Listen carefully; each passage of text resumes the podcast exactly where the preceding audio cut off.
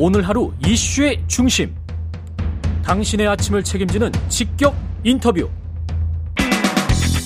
여러분은 지금 KBS 1라디오 최경영의 최강 시사와 함께하고 계십니다. 네, 윤석열 정부 출범 1주년 기획 릴레이 인터뷰 장창원을 만나다 오늘은 기획재정부의 방기선 차관 나와 계십니다. 안녕하세요. 안녕하세요. 예. 오랜만에 다시 뵙습니다. 네. 예. 아시아 개발은행 ADB 총회가 지난 2일부터 있었는데 이 이야기는 좀 뒤에 하고요. 지금 뭐 큰 소식들이 너무나 많아가지고 예. 한미 정상회담, 한일 정상회담이 쭉 있었는데 이 한미 네. 정상회담 관련해서 경제 쪽은 뭐 후속 조치가 잘 이행되고 있는지 그게 제일 관심사일 것 같거든요. 어떻습니까? 예. 어, 이번에 예. 그 한미 정상회담에 있어서의 평가를 저희는 이렇게 하고 있습니다. 그러니까 지금까지의 한미의 관계는 사실 군사 동맹, 음. 경제 동맹이었다고 한다면 예. 앞으로는 이게 이제 첨단 기술 동맹이다. 라고 이렇게 지평을 좀 넓혔다고 평가를 하고 있는데요. 예. 그 경제적 성과는 크게 세 가지로 나눠볼 수 있을 것 같습니다. 그래서 첫 번째는 첨단 산업의 공급망 강화를 한 것이고 두 번째는 첨단 과학기술 동맹 구축을 한 것이고 세 번째가 첨단 기업 투자 유치를 한 걸로 이렇게 세 가지로 나눠볼 수가 있는데요. 음. 어뭐 좀 더 자세한 내용은 다시 한번 말씀드리도록 하고 어저께 저희가 그 대외경제장관회의를 부총리 주재로 개최를 해서 예. 그 후속 조치를 논의를 했습니다. 그래서 이 세 가지 분야에 대해서 10대 분야로 세 분야로 판단을 해서 후속 조치를 저희가 착실히 이행을 해야겠다라는 것을 얘기를 드렸고요. 공급망 측면에서 보게 되면은 저희가 이제 반도체의 3대 유망 분야라는 것이 이제 차세대 반도체, 첨단 패키지, 첨단 소부장 이렇게 나눠주고 있는데 그것들에 대해서 한미 협력 프로젝트를 하고 세계 최고의 하여간 두 나라 간의 반도체 동맹을 좀 토대를 마련하겠다라는 것이 어, 발표가 됐고요. 그 이외에도 이와 관련되는 것들이 뭐 잘 아시는 것처럼 인플레이션법이나 이제 반도체법 관련되어 네. 있는데 이번에 그 두 나라의 정상들이 합의하신 게 이제 한국 기업의 부담과 불확실성을 확실히 줄여준다.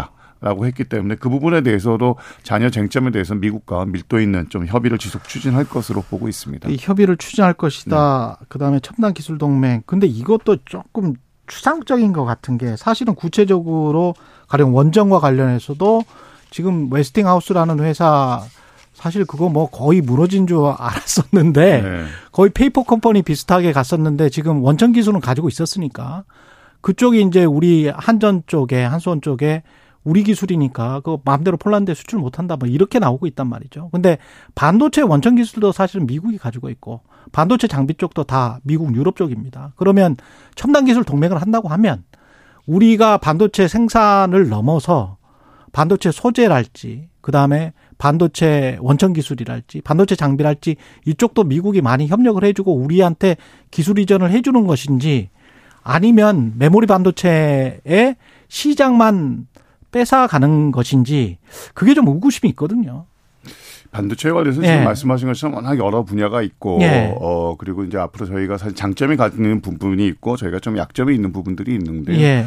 이번에 사실 논의된 것은 사실 큰 틀에서 사실 두 나라 정상이 합의가 됐다고 보면 되실 것 같아요. 예. 그러니까 지금 최근에 반도체와 관련되는 것이 이제 인플레이션법하고 이제 반도체법이 미국에서 발효가 되면서 어 여러 가지 갈등이 좀 빚어지고 있는데 이게 사실은 이 법들이 큰 틀만 갖춰져 있지 구체적인 내용은 갖춰져 있지 않습니다. 지금 현재 음. 그 구체 적인 내용들을 좀 구체화하고 있다. 관련 내용들을 구체화하고 있다고 보시면 될 것 같은데 예. 그 과정에서 사실 생기는 것들이 굉장히 불확실성이 높다는 것이 문제인 거거든요. 그렇죠. 그래서 기본적으로 한국 기업들이 이거로 인해서 부담이 생기거나 음. 또 굉장히 불확실성 상황이 깊어지는 그런 음. 상황을 만들지 않겠다. 라고 두 정상이 확인을 하신 거고요. 사실은 이게 법 하나가 사실 이게 한 천페이지 정도 되는 법들이거든요. 예. 근데 이것들에 대해서 그 구체적인 내용을 양국 정상이 만나서 사실 말씀하신다는 거는 조금 맞지가 않는 것이고요. 그렇기 때문에 산업부 장관, 양국의 상관부 장관이 그 이후에 만나셔 가지고 조금 더 구체적인 내용에 대해서 긴밀히 앞으로 협의해 나가겠다라고 논의를 하셨고 확실한 것은 한국 기업의 부담과 불확실성이 좀 줄어들 것이다라는 것이고 저희가 갖고 있는 장점을 좀 극대화하고 저희가 네. 좀 좀 더 보완할 부분에 대해서는 보완을 해나가는 것이 앞으로의 어, 나아갈 길이 아닌가라고 생각을 하고 있는데 여기서 조금 구분해야 될 것은 사실은 양국 정부가 할 수 있는 부분이 있고요. 예. 사실은 기업과 기업과의 문제에서는 정부가 어느 정도 거기에 깊이 또 개입해서 이래라 저래라 하는 거는 또 사실은 마땅치가 않은 것이거든요. 그래서 네. 그런 부분을 좀 구분을 해서 생각을 해 주셨으면 합니다. 아니 그런 측면에서 봤을 때도 미국 정부가 좀 너무한 것 같은 게 보조금을 준다고 해서 뭐 한 3조 정도 되더만요. 삼성전자 같은 경우에 그거 삼성전자 입장에서는 120조 가진 삼성전자 입장에서는 그렇게 큰 돈도 아닌데 그 보조금 준다고 영업 기밀 같은 거를 다 내놔라. 정부에 다 내놔. 뭐 이거 하고 중국에 있는 시안 공장도 그거 한 30조가 넘게 든 공장인데 그 10년 동안 5% 정도밖에 보조가 그 관리비를 지출을 못 한다. 그러면 이거 자동차 10년 동안 유지 관리를 하려고 해도 한 50%는 들 텐데 자동차 값에 공장 30조짜리를 지어놓고 5%를 만 투자할 수밖에 없다. 이거는 거의 횡포지 않습니까? 정부가 기업에 가하는? 제가 음, 그러니까 아까 말씀드린 대로 예. 이것들이 지금 굉장히 관련 내용들이 구체화하고 되고 있다라고 예. 말씀드린 건 이 부분인데요.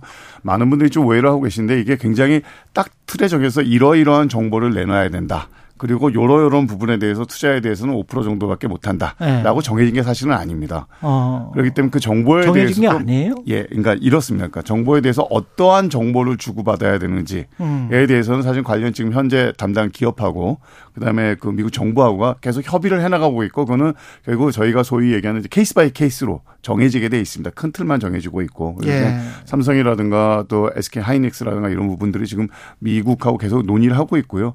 어 그거에 대해서는 사실 기업이 판단을 해야 되는 분야라고 생각을 하고 있어요. 그러니까 너무 많은 정보를 줘서 이게 문제가 된다면 사실은 뭐 거기 투자하는데 한계가 있을 수밖에 그렇죠, 없는 거죠. 그렇죠. 네. 미국 입장에서도 너무 많은 정보를 요구하다 보니 투자가 안 이루어진다면 그것도 사실은 본인들도 어, 큰 대의 명분만 갖추고 실익을 잇는 부분들이 있는 거거든요. 음. 그럴 땐 그건 적정적인 합의점을 찾을 수 있을 거라 생각을 하고요.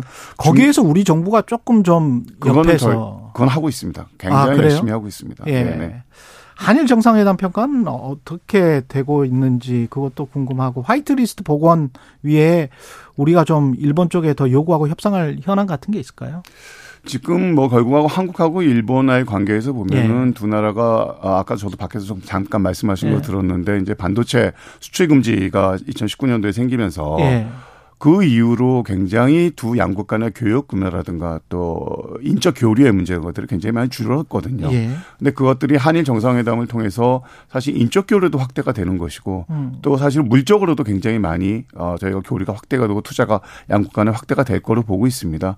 어, 그리고 화이트리스트 같은 경우에도 어, 저희가 이제 이게 사실은 수출 자체가 안 된다라는 것이 아니고 이것이 수출하는데 좀 시간이 더 걸린다라는 음. 문제였거든요. 근데 예. 그것들이 굉장히 탄력적으로 움직이는 거였기 때문에 기업들도 지금 어느 정도 적응을 해갖고 그 부분 이외에 이월이 화이트리스트 해제가 되면 좀 더 많은 저희가 편안하게 수출을 할 수 있고 수입을 할 수 있는 상황이 될 것이고 예. 그 이외에도 사실 반도체라든가 이번에 어 디스플레이라든가 관련되는 어. 기술 동맹을 좀 맺고 하는 부분에 있어서는 저희가 조금 더 구체적으로 많은 것들이 어, 양국 간에 이루어질 수 있을 거라고 생각을 하고 있습니다. 지금 무역 적자는 이게 어떤 특히 이제 중국과 우리가 가장 그래도 흑자를 많이 봤던 것이 중국인데 네. 우리가 미국에 아주 그 가깝게 가면서 그게 공교롭게 좀 시기가 붙어 있는데 그게 어떤 뭐 우연인 겁니까 아니면은 뭔가가 있는 겁니까? 그러니까 이렇게 보시면 될것 예. 같아요. 어, 예. 그러니까 사실 우리를 예. 둘러싼 경제 환경을 보면 예. 전반적으로 사실 글로벌 경제 질서가 크게 개편이 되고 있는 상황이거든요. 예. 과거하고는 확연히 다릅니다.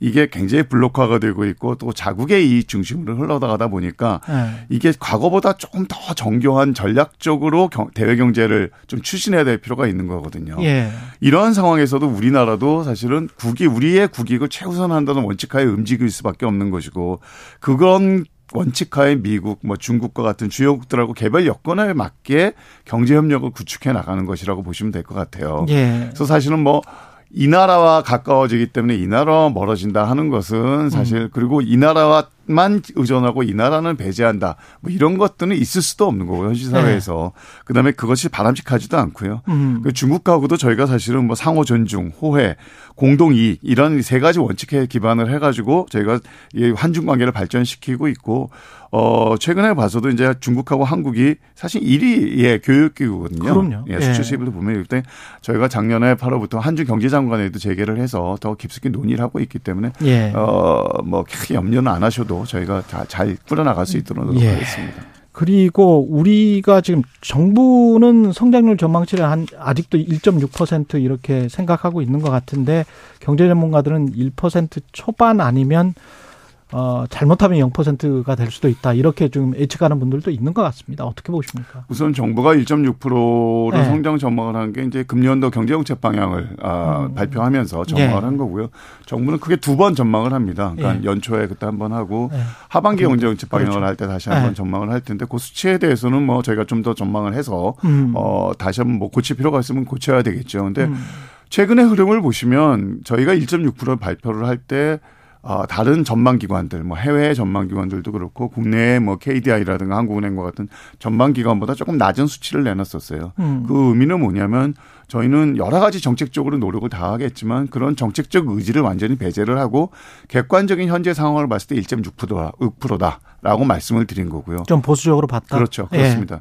근데 요즘 최근에 그래도 뭐 1%대다 뭐 0%대로 간다 하는 일부의 의견도 있지만 예. 뭐 IMF라든가 여러 가지 기관에서는 1.7, 1.5 그런 식으로 1.6에서 플러스 마이너스 조금 움직이는 정도로 지금 전망을 하고 있거든요. 세계은행 쪽은 또 계속 이제 낮춰 가지고. 예, 예. 근데 예. 낮춰져 가는데 그 예. 낮춰 가더라도 사실 그게 큰 틀에서 지금 1.6을 벗어나지는 않고 있어요. 음. 근데 저희도 요거는 뭐 주고 봐야 되겠죠. 근데 다행스러운 건 작년도 4, 4분기에 저희가 마이너스 성장을 한 이후에 음. 좀 걱정을 했었는데 1분기에 그래도 민간의 소비가 좀 활성화되고 하면서 이게 0.3%의 플러스 성장을 이뤘습니다. 근데 다음 말씀하신 대로 여러 가지 요인에 의해서 수출하고 투자가 좀 어려운 상황이거든요. 근데 예.